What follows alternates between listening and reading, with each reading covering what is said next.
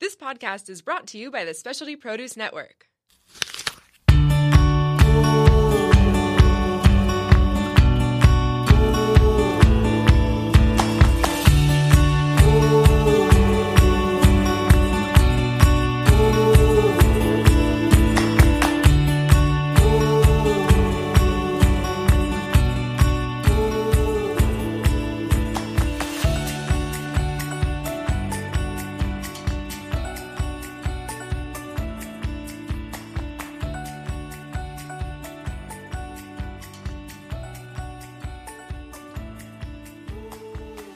Hello, and welcome to an, another episode of Growing a Food Movement. This is Very Good Talk with Jessica Waite, and today I have Paul Greive in the studio. Thank you to Specialty Produce again for allowing us to do this. Um, Paul is with Pasture Birds, and I would love to just get started with a little bit of an intro about what you do. Yeah, for sure. Thanks for having me. I'm excited. Absolutely. Excited to be in here. I love specialty produce too.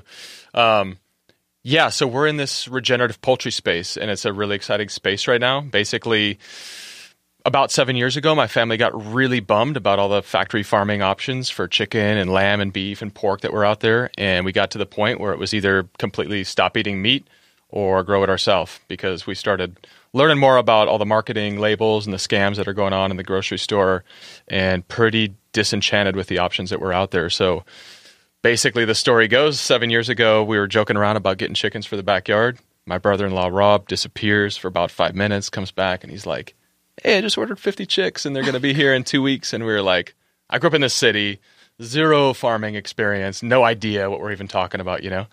And uh, it all started there God, that's so awesome. I have to admit, we just did something similar. We just got four little chickens for the back of our house, and they're bantams, and they're, you know, my husband, who's a chef, is really excited about the the little mini eggs, Totally. and and I'm completely vegan, so I'm of course just looking at them like pets. I love them. they're adorable and so much fun. But and fertilizer for your garden and fertile, exactly. That was a big. Um, so there's so many things I want to ask you because I've, I we were talking a little bit before about you know what regenerative means and what it means to start growing in a way that kind of you know builds soil health and do all these things that are kind of catchphrases now. But I'm I want to kind of zero in on like what that farming system looks like. But you started with these. You know, you said five, right? 50, How did that 50 50 chickens okay. Sorry, I was thinking yeah. about my four. Yeah. Um, so 50 chickens and like how did that start to grow and how did you start to like systematize that or integrate that into like a farm? Well, we thought it would just be for our family. So we have like a pretty big family, 25 people in the Mm-hmm. Oh, immediate awesome. family. And uh, like I said, we were pretty bummed and we didn't want to keep buying meat in the grocery store anymore.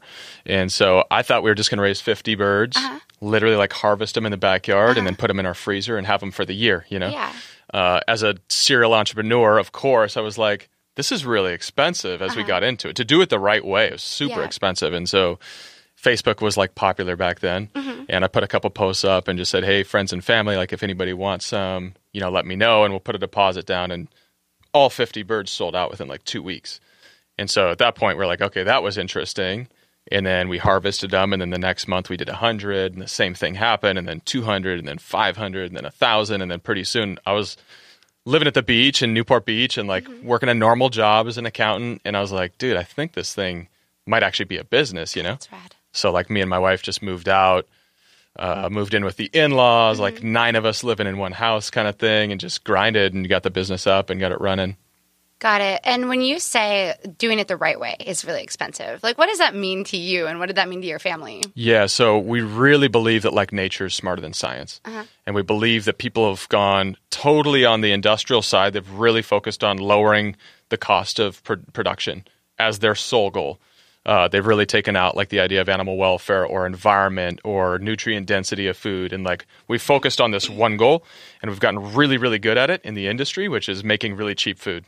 Um, unfortunately, they slap labels on this stuff now and they make people think that they're getting something that's better for the animal or better for the environment and it's really not it's really the same thing with a fancy label on it so to me like we talk about regenerative as really the gold standard of, of our objective and that means to me that the, the environment gets better every year Yeah. by using animals in the way that we use them or plants really whatever you want to do you can grow anything regeneratively the environment should actually get better the soil should get better every year the air quality the water quality everything should actually improve year by year which is in stark contrast to 99.99% of food production on the plant and animal side right now. Yeah, and I think that's really something that's difficult for people to wrap their head around. At least it was for me. It's like you've got a lot of kind of chatter, a lot of buzz about these different kinds of farming systems and and different ways to produce animals if you are going to consume animals. And and what is the difference in a ch- like okay, so you ha- you get a chick. What does that life look like if it's on your farm compared yeah. to maybe a big factory farm? Yeah, and what I always actually love, I'll, I'll answer that, but I love to go back and talk about why we do what we do. And you talked about the difference of producing and consuming. And just because you're producing something doesn't mean you also have to consume it. But uh-huh. if we go back 200 years or 500 years in the U.S., you see this dominant herbivore animal, which is the bison. Mm-hmm. And there was about 80 million bison in the U.S. 200, 200 years ago. People, a lot of times, we have this misconception that like there's too many cows in America now. Mm-hmm. And I would personally actually disagree with that. I think it's just the way that we're managing, which completely. is completely jacked up. Because right now we have between 80 and 100 million cattle in our country, too. So basically, it's the same number of animals. But if you go back 200, 500, a million years, the way that these bison roamed, they would eat the grass, mm. they would poop on the ground, and then they would move to the next spot. And that poop is the best fertilizer in the entire world. It's better than anything Monsanto or anybody else can possibly come up with, better than any chemical fertilizer, anything, you know? And it's this super regenerative process. And so when we design our poultry system, or we also run beef, cattle, and pork, and uh, everything we do, we try to model it after that system. So nature's system of eating grass, pooping on the ground, and then moving to the next spot which allows the grass to actually absorb the nutrition from manure, manure and create better, healthier soil for the next year. Completely. And I think um, I was visiting Apricot Lanes, which is popular because of the Biggest Little Farm movie that came out recently. And the idea of biomimicry was brought up. Is exactly. that a term that you use in your farm? Is that totally. something? Yeah. Biomimicry is purely the idea that, like, we're going to look at nature as the template and then try to model as close as we can to that. And uh, that's exactly what we do. So, a chick on our farm or chicken on our farm, basically, in a normal conventional setting, you're going to have like a 600 foot long barn, 40 feet wide, about 40,000, 30,000 birds inside of there. They're never moving. So, you know, they're mm-hmm. walking on top of each other, pooping where they live. Yeah. Um, it's a pretty brutal environment. You can Google, you know, chicken farming, and that's pretty much what's going to show up Absolutely. because that's what 99.9% of poultry production is right now, sadly. Yeah. Um, there's a dude though out of Virginia called Joel Salatin, and he pioneered this method of like putting animals on pasture 24 seven, and basically using a coop that moves them to a new spot of pasture every single day. And so that's sort of like this marriage between nature's process of eating, pooping, and moving with like a production process of being able to actually maintain animals and keep them healthy and away from predators and stuff like that. Absolutely. So our birds live in these floorless coops small floorless coops. They uh, graze all day long, every single day. They eat bugs and worms and grasses and seeds and all the stuff that they would get, have access to in nature. And then every single day, 365 days a year, our guys are out there pulling these coops to a fresh pasture. So that's getting them off their manure, it allows us to not need any antibiotics or drugs or anything like that. And then it gives us amazing flavor for chicken too, um, because they're eating grasses and bugs and seeds and all the things that they were meant to eat. Yeah, yeah and they get a they get a feed ration too. So they also eat this corn and soybean mm-hmm. ration.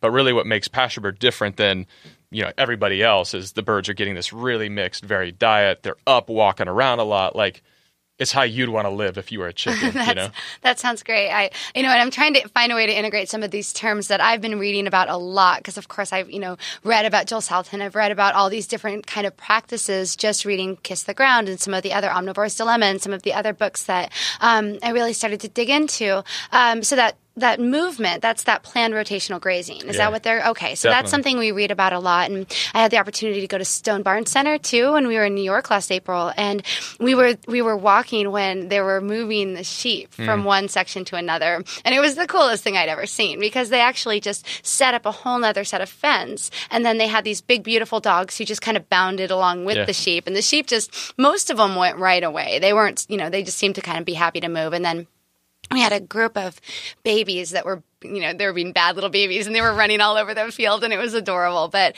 it was really cool to see that and the idea so when they're eating the grass the purpose of moving them you know i've always kind of read about like, there's supposed to be an optimal amount of grass that's kind of getting eaten down, sure. but not too much, so it's not going too bare. So, what's really the point of moving those animals? Yeah, and let me back up. So my favorite time of the entire day on the on the entire farm is that time of moving. Yeah. Because literally like you were there, so you Yeah. felt like there's a legit energy that comes from like the happiness and excitement of the animals when they're going to that fresh spot. And in nature, predators would force them into these packs, right? And so it, it is biomimicry to put them mm-hmm. in a pack and then move them constantly. We don't really want a ton of predator pressure. I'm not like trying to bring wolves and you know lions onto my farm to threaten my livestock or Yeah. something, but we're manually doing that for them, you know.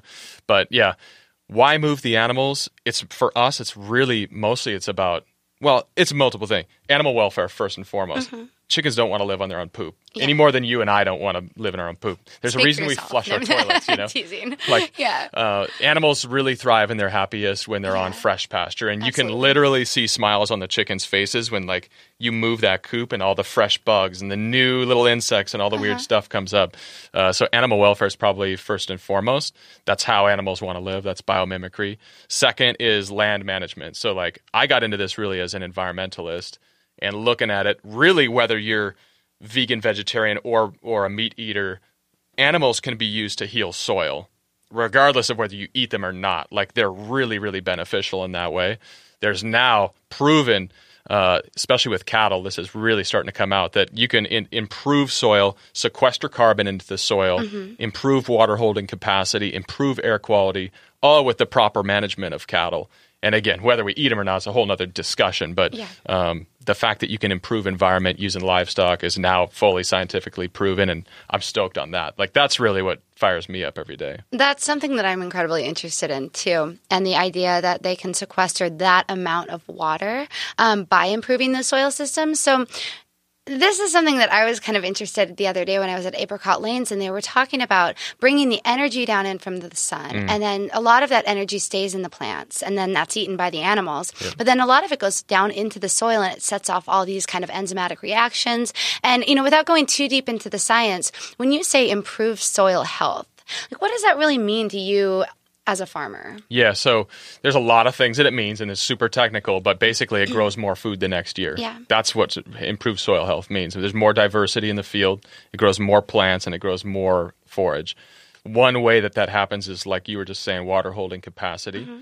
I think it's an interesting. I nerd out on this stuff. Mm-hmm. yeah, me too. I, think it's really I don't want to go. So- too deep and lose all of our followers like 10 minutes in, but as the soil gets healthier, it holds more water. This year, we're going to capture like 15 million more gallons per rainstorm than we did last year. awesome. Because when the rain comes down now, instead of just running off into local streams and stuff, like it's staying on the on the farm where it belongs, and that's purely done through like we haven't added fertilizer, we haven't done chemical, like it's purely from the animals, you know. And imagine what that looks like over like you know thousands of farms across the United States. Like imagine what that does for our air quality and water and everything else. Absolutely. And like you said, the ability to sequester carbon. And then one thing, you know, another term I hear a lot of is kind of this desertification that happens in these big, like monocrop um, farms. So that's not something you really have to worry about when you have this kind of more regenerative model, right? It's something we still think about. So Yeah. Mm-hmm. that's one big difference of, of beef, regenerative beef production, which is purely eating pasture, grasses, compared to poultry production or pork, Okay. where we're relying still on a corn and soybean. So that's one area I say we're far from perfect. Okay. We got a lot of room still to grow. We still use, you know, industrially grown corn and soybeans. Okay. I, I don't like industrially grown corn and soybeans, regardless of whether animals or, or humans are eating them. Yeah. I think that there's a lot of innovation that still needs to happen in the plant world. Mm-hmm. I would love to see corn and soy grown more regeneratively too, um, but we're kind of trying to pick our piece of the pie and like focus on it, and we're hoping that comes along at the same time. And I think that's a huge point to make. It's no matter what you're doing. I mean, you could be, as far as I know, like Paul, you and your company, uh, you're really kind of a, a leader in this industry as far as like doing things the right way. Yeah. And you can honestly say there's areas in which we're not perfect yet. And I think that's really healthy for everyone to listen to and kind of absorb. Like, we don't have to be perfect. We might not get there, but he's making real impact. You're making real impact. Yeah, if you can't see where you're not there yet, Yeah. like you're not going to grow. Yeah, you know? exactly. So nobody should really be able to say, "Oh, I have everything totally dialed in." Not when it comes to food. Like, Yeah. I'm sorry, you don't have it all figured out yet. You know. Absolutely. I know. It's it's tough and even, you know, somebody who's saying, "Well, I only eat a plant-based diet." There's a lot of other things that go into how food is produce that doesn't just have to do with meat. Um, Totally. So circling back, because I'm, I'm kind of excited about this idea of, you know, the differences between the way you produce um, chickens, for, you know, for example, and how they're produced in factory farms. Um, you know, from the health of the animal all the way to the health of the human, you know, what are some of those differentiating factors? Yeah, and I'd even circle this back to saying like most of our customers are already trying to buy like a free range Mm-hmm. product or an organic product. It's rare that we find somebody that's just going to, you know, insert big box retail, Walmart, not picking on them, but Walmart. Mm-hmm. Yeah. And then all of a sudden they're going to go switch to Pasturebird. Like these are typically people that are trying to get the best stuff that they can. And so Uh-huh. you see something like free range and you take that same 600 foot long barn with 40,000 birds and as long as you cut like a 2 foot door at the end of one end of the house, doesn't matter if any birds ever go outside. They actually rarely do. Technically, that was access to the outdoors. And so now you can call that free range. So know? that's what that label means. That's all it means. Because you know, I was, I think I told you I was having this conversation with my mom on the way here, and she's kind of going, "Well, what do all these terms mean? If we go into the grocery store, what does free range mean? What do, what does it mean when they say happy chickens Mm-hmm. on their labeling and their marketing? You know, and it's the same thing with with natural versus organic. It's like, how do companies use these terms to influence our buying? And is it, you know, what's a better option for consumers? Another one's like antibiotic free. You know, Yeah. so antibiotic free. Actually, an, an animal can have antibiotics their entire life and still be antibiotic free How does that work? because the residue of antibiotics in the meat at the time of slaughter is under the USDA threshold of antibiotic allowability. And it's just it's just scam after scam. There's like I play this game, of- like you name the label, I'll tell you the loophole on Yeah, it. it that actually sounds like an awesome game, but It's a depressing kind game. of disturbing. Yeah, it. It happens on the animal and the plant side. I Yeah. mean, there's 276 chemicals allowed on organic farming too. Like Oh it's uh the food game is crazy right Yeah. now. So like it's really depressing to talk about until Yeah. you go back like all right, how do you solve for that? That's kind of what I want to focus on because I feel like we all know there's, I mean, with our climate and our food system, there's so many things that are completely screwed up at this point. But you know, we have the opportunity, especially with people like yourself, to start going, well, what can we do? You know, even if we're not going to be perfect, what can we do to get a little bit better in our choices when we start to, you know, yeah. purchase and it's consume? re- to me it's like a really simple know your farmer's first name. You know Awesome. what I'm saying? Like our grandparents actually probably had it figured out. Uh-huh. I think the food system's actually gotten way worse in the last 50 years. You know, 50 years ago there really wasn't even supermarkets. Like Yeah. you'd go to your farms and you'd know where your stuff is coming from and of course everything's not perfect, but like you still know who you're buying from. And when the farmer has to shake your hand and sell you this product, it's a whole new onus on us. Completely. Too, you know, I'm going to go out and put my eye. face on. I'm not going to feed you something I wouldn't feed my own kids kind of thing. So I think just knowing your farmer, even though Yeah. it sounds cliche, um, one cool thing is it's never been easier than now with the Yeah. advent of Instagram, with social media. Like you don't necessarily have to go out to the farm and walk around. Like you can get to know these people if we're being transparent. Like we can get to know us really easily through Mm-hmm. social media now, and uh, of course, farm tours are amazing. And like some great places like Specialty Produce, they'll actually name the farms where they're getting stuff from. That's epic. Like that's where we need to get back to on both on plant and animal side. I think. Yeah, and you know, and I believe a lot of restaurants too, because the first time we spoke, it was more about knowing your farmer from a restaurateur um, Right. perspective, and you know the opportunity, and and I believe um, when we spoke. Because one thing that always comes to my mind, and this is kind of tricky, like, okay, it's great for somebody who's upper middle class, has the time and the resources to go to farms and go to um, go to farmers markets and really start to dig in and learn about their food. But what about the single mom with you know three kids who's just trying to put food on the plate and feeling maybe that she's being overlooked by the opportunity, you know, not having the opportunity sure. to feed this way. So. What can we do? I know you told me a little bit about starting to distribute on a larger scale, and you know that's something we touched on before. How is this food you know, how can we make this more accessible or how can we access it if we're not just able to wander down to the farmer's market? Yeah, it's one of the things that like I've struggled with with this whole business is sometimes it feels like we're selling food for rich people, and I Mm-hmm. exactly. hate that. Like I literally despise that part of it. That's not what I got into this for. Like Yeah. that really like deeply bothers me. First answer: farm tours are usually free. Yeah. So like that's one cool area where even if you can't necessarily afford it for every meal of every day, like at least start with knowing what you're buying. Mm-hmm. And I know that it's kind of depressing sometimes when you can't afford what you want, um, but at least education's like the first step, you know. After that, there really is an onus like on farmers to scale up regenerative operations Mm-hmm. so that other people can't afford it. I don't think it'll ever be the cheapest food in the world. But like it can't be four times as much. Yeah, you know, like it's absolutely. too much for people, and even for chefs. I talk to chefs all the time. They're like, dude, I would love to use that product, but it's just too expensive. Like we Yeah. can't do it right now. You know, and then also just access. Like, where's it available at? You know, it if we're always just going to be, you have to drive all the way out to the farm to pick it up that's going to really prohibit a lot of people from being able to have it. So the convenience factor, like working out, we've been re- working really hard on home delivery and like getting Mm-hmm. into some local grocery stores and stuff where people can easily go get the product. Like that's really on the farmers too, I think. Yeah, completely. And I remember you saying that too about this idea that you know, you know, from the chef's perspective, they might say that and it might be true. And so as a farmer, instead of just saying, well, they have to come to my farm and that's the way it is, Yeah. you can actually start to try to meet them halfway. And you've done that a little bit through your distribution.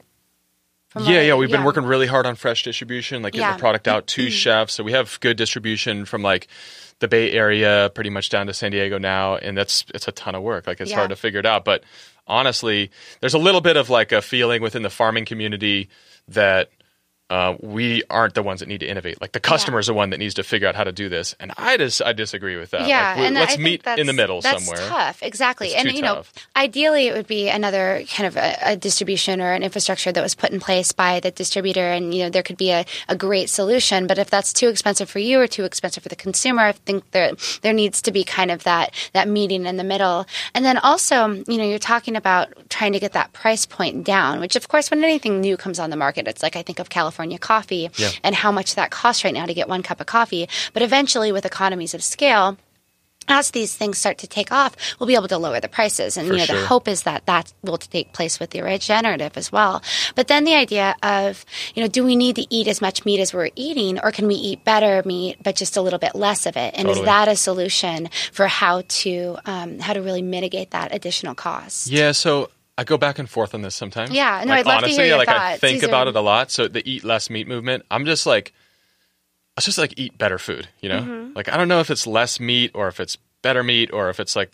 I don't want you to eat less meat and then go eat more factory farm kale either. Mm-hmm. You know, so it's like, can we just think about regenerative systems and like Yeah. promote those and try to try to have more of that? You know, um, I think meat can can be great and it can be awful, and I think plants are the same way. So like I I go back and forth on that one all the time. I don't know if it's necessarily eat less meat and the world becomes a better place because a lot of vegetables are grown horribly and produce is grown horribly, and not just environmentally or for animals, um, but for worker conditions too. Like let's bring in the humans back into this too. So what you said, going back to like somebody that's you know lower class or like not able to afford this, it's the same answer for everybody. Like we're all just going to do our best and not turn blinders on. Like let's get educated and not just stick with whatever our worldview is. Like let's be open to other things, but let's try to absorb everything. You know, Exactly, and focus on education too. And I think that's one of the main reasons I love working with Very Good Food so much. Is that our goal is to do that outreach so more people can understand. You know, well, we can grow food on our patios, and we can go to the farmers market or get this farm tour, or talk to our farmer, and start to understand and and raise our kids in a way that you know this next generation has this idea that food actually comes from the ground and Yep. comes from an animal and doesn't come from a big box store and you know and in styrofoam because my growing up that's where meat came from to me Totally. that was my Same. understanding it was you know it came in a styrofoam with some plastic on it and then you start to kind of dig in and go no I, I really want kids to know that this is coming from the ground and this is coming from the land and and so that idea that they can go to those farm tours I think is really really meaningful too not only that. So like I always say, the most valuable vote that you have in the entire world is like your dollar. It's not necessarily the ballot box. You know, Yeah. like you could get a little bit done there, but yeah really. bit but never underestimate like the power of consumer pressure Completely. and like asking for what you want and uh honestly I, i've gone all the way from like thinking big ag was the worst demonic ever to now really thinking like change is gonna have to kind of come from them yeah like that's actually i've gone all the way there on the pendulum swing so like all that big ag does i don't think they're inherently evil or they're bad people or any of that. I think they're just responding to a consumer demand for cheap food. Mm-hmm. And if the consumer demand shifts to no we want good food we want better food i think that they'll change. Like i mm-hmm. honestly do. Maybe they'll throw some fancy marketing labels on there or something mm-hmm. too. But i legitimately think that like after talking to some of these guys they're just responding to consumer demand. So like if we keep the pressure up and explain and educate them that no, this is the kind of food we want, like I think you'll see a legit shift. That would be the hope because that does make a lot of sense that we can start to kind of there's this feeling as individuals i think like you said we go to the ballot box we're not sure how much we can really change but by creating this increased demand for a product that's better for us for our planet for our bodies and for our kids we can really start to make you know some kind of hopefully mean, meaningful shift. Yeah and let's be realistic about what we're trying to. Yeah. if we're talking about being regenerative like in, in our lives yeah like let's leave this a little better than what we found it. That's Exactly. regenerative. Like Yeah. maybe we don't get whole system food reform and it's like this amazing thing we hand on to our kids, but like did we degenerate the food system or did we regenerate it a little bit? Like that's awesome if we can make it a little better. I've heard that so much lately. It feels like everywhere I go, I hear somebody saying, "Let's make, leave it a little better than we found it." And my Yeah. dad always used to say that when we'd go camping, and I loved same. it. Did Yeah. your parents too? Uh-huh. And we'd be picking up trash, and we're like, "Dad, we didn't leave this trash." And he's like, "We're going to leave this better than we found it." And I love that idea, and just this whole, you know, like when you say regenerative, to me that just sounds like like this like putting forth some effort to just make things a little bit better, Mm. you know, and from the perspective of okay, if we're not going to dig down into the the science of everything, but just say like let's just try to make the choices we can as individuals when we're buying, when we're consuming, when we're promoting something, like let's do it in a way that leaves it a little bit better than we found it. Well, and just like don't underestimate the power of like one you know, pasture raised chicken a week. Yeah. You know, like, okay, it doesn't feel like you're doing a lot or whatever. Like you're struggling just to get by. But if you literally make that little sacrifice, and I mean, it doesn't feel like a lot, Yeah. one, one person. Imagine if like a million people do that. That's a big difference all of a sudden, you know? Completely. And it, like it will wake up these big companies and they'll start to change. Yeah, no, absolutely. And so I have to ask you now a, a couple of questions, you know, the, the things my mom really wanted to know on the way over here. it. I love it. okay. And they, you know, there might actually be questions that really kind of lead us in a direction that's um, helpful. But okay, so um, what do you do with all the chicken poop? Yeah. I love that question. I love that question. It's- So it's actually a serious problem in the big farms, right? Mm-hmm. Okay, So yeah. poop for I love talking about poop. Like that's okay, my thing. I feel like farmers do, and now I kind of do too. So go with that. Get it. into it. You got chickens now. You got to yeah, be I into love poop, you know? chickens. For thousands of years, go back to the bison, like the poop has been the greatest asset for Uh-huh. Yeah. soil. So now you, you go into the American Midwest and it's like that black, rich soil, Uh-huh. you know? That didn't just appear. Like that was from animals grazing for millions of years, like building that soil organic matter, Yeah. you know? Okay, so now though, in the last 50 years, we started doing this confinement animal production, like feedlots and Yeah. CAFOs. Poop all of a sudden goes from being one of the greatest assets in the world to like a massive liability. Yeah. Antibiotic, drug infested manure. Running off. What are you going to do with Yeah, it? exactly. Like, you see these lagoons, you see these like streams, algae blooms, fish kills. A big rain happens, and this nasty manure flows into a waterway, Oh, yeah. and it destroys so much habitat. You know, um, so it's really become like this massive liability. But if we again, we're we're not trying to do anything new. We're just taking it back and trying to do biomimicry. That's a great term. So when the when the animals are living on the pasture, there's no floor. Mm-hmm. They poop directly onto the field. They get moved to the next spot the next day. I'm not like going out there with a shovel and trying to pick it little up. Yeah. It went exactly where it Yeah. belongs, right onto Yeah. the soil to basically go into the ground and build a better soil health for the next time. So I don't have to do anything with the chicken poop. just- yeah, for a backyard is. farmer though. Maybe you don't have the ability to move them every day to a new spot or something like Uh-huh. that. I highly recommend like get some wood chips down, mix it in, carbonize it, and Mm-hmm. then use that to fertilize your garden. It's better than anything you're going to find at Home Depot or anywhere Yeah. else. Like it's great. It's great fertilizer. You know. That's awesome. That's and do you have any other recommendations just off the cuff for home farmers who might want to integrate chickens into their life? do it. Like Do it. step I know, I one. like love figure out how to do it. Yeah. Um, uh, let's see. There was a ad from 1918. The USDA put it out. Uh-huh. It was during wartime and stuff like World War One, and it said basically every person in the U.S. should like own enough chickens to supply their own eggs to Mm-hmm. contribute to a bumper crop. And it's the coolest. I don't know if you've experienced this yet, but basically all your food waste can go back to those birds Oh, yeah. Mm-hmm. who generate the eggs and the manure for your garden to grow the next like that's the definition of regenerative you know Yeah, so you don't need to throw away or necessarily you can compost still but Mm-hmm. like you don't need to throw away food anymore orange peels lemon rind you know Yeah. anything like the chickens will devour it and it's I the didn't best realize that. That was one thing because we have our compost at home, and then I have my giant, giant tortoise. Like he's, you know, oh cool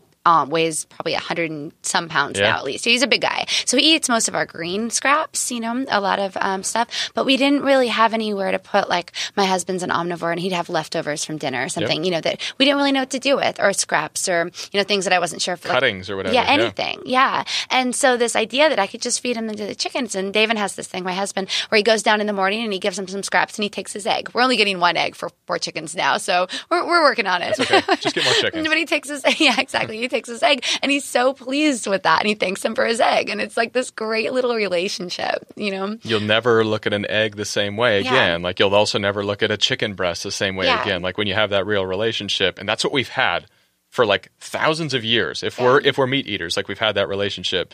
So what freaks me out now is you walk into a grocery store, even some great grocery stores, and it's just cellophane wrapper after cellophane. Yeah. It's really hard to now reassociate that with a living, breathing animal at one point in time.